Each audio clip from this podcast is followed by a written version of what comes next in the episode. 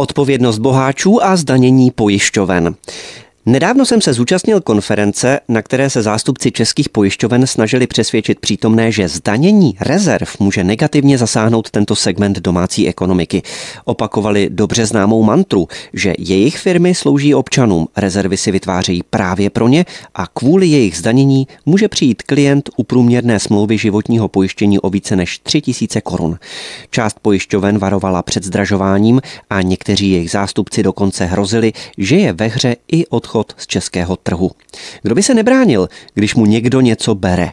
Čistě logicky jejich rozhorčení a vztek chápu, ale lidsky tomu nerozumím.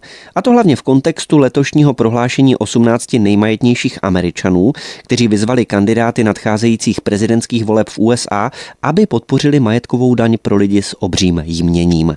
Nechci teď rozporovat skutečnost, že průměrné příjmy českých občanů rostou. Podobný trend ostatně vidíme po celém světě. Objektivně se má naše část světa lépe než kdy v minulosti.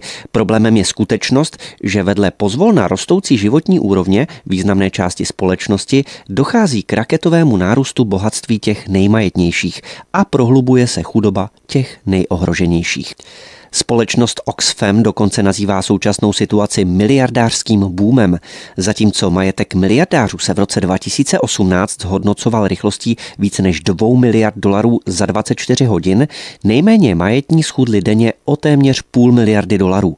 V roce 2017 skončily čtyři pětiny světově vytvořeného bohatství v rukou jediného procenta nejmajetnějších, přitom nejchudší polovina lidstva nezískala vůbec nic. Pojišťovny působící v Česku nejsou žádné chudinky, vydělávají miliardy korun ročně na českých klientech českých občanech. Jejich zisky přitom odcházejí do zahraničí, protože většina z nich má zahraniční majitele. Není tedy správné, že se stát pokouší část jejich peněz zablokovat a udržet je v tuzemském oběhu.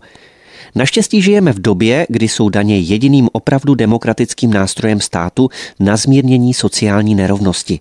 Jedině tak se dají účinně přesunout obrovské zisky miliardářů, obřích korporací, bank nebo třeba i pojišťoven z přeplněných kapes těch, kdo je nepotřebují, do peněženek lidí, kteří žijí na hranici chudoby.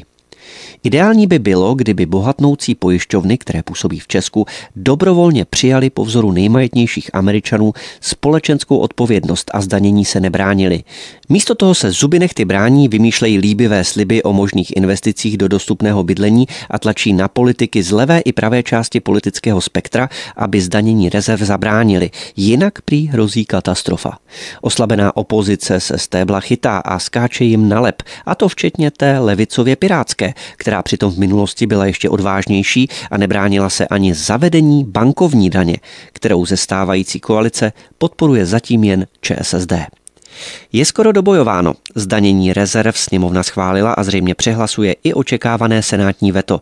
Se zájmem teď budu sledovat, zda ve zdravě konkurenčním prostředí pojišťovny opravdu připraví klienty o tisícové zisky, zdraží pojištění či z České republiky odejdou, nebo si raději sníží manažerské odměny a vzdají se ve svém vlastním zájmu části svých horentních zisků. I tak jim zbude dost miliard na to, aby navázali na své bohulibé záměry a jak sami navrhují, investovali je do dostupného bydlení a do výstavby infrastruktury pro sociální služby, jako jsou seniorské domovy a zařízení pro dlouhodobou péči.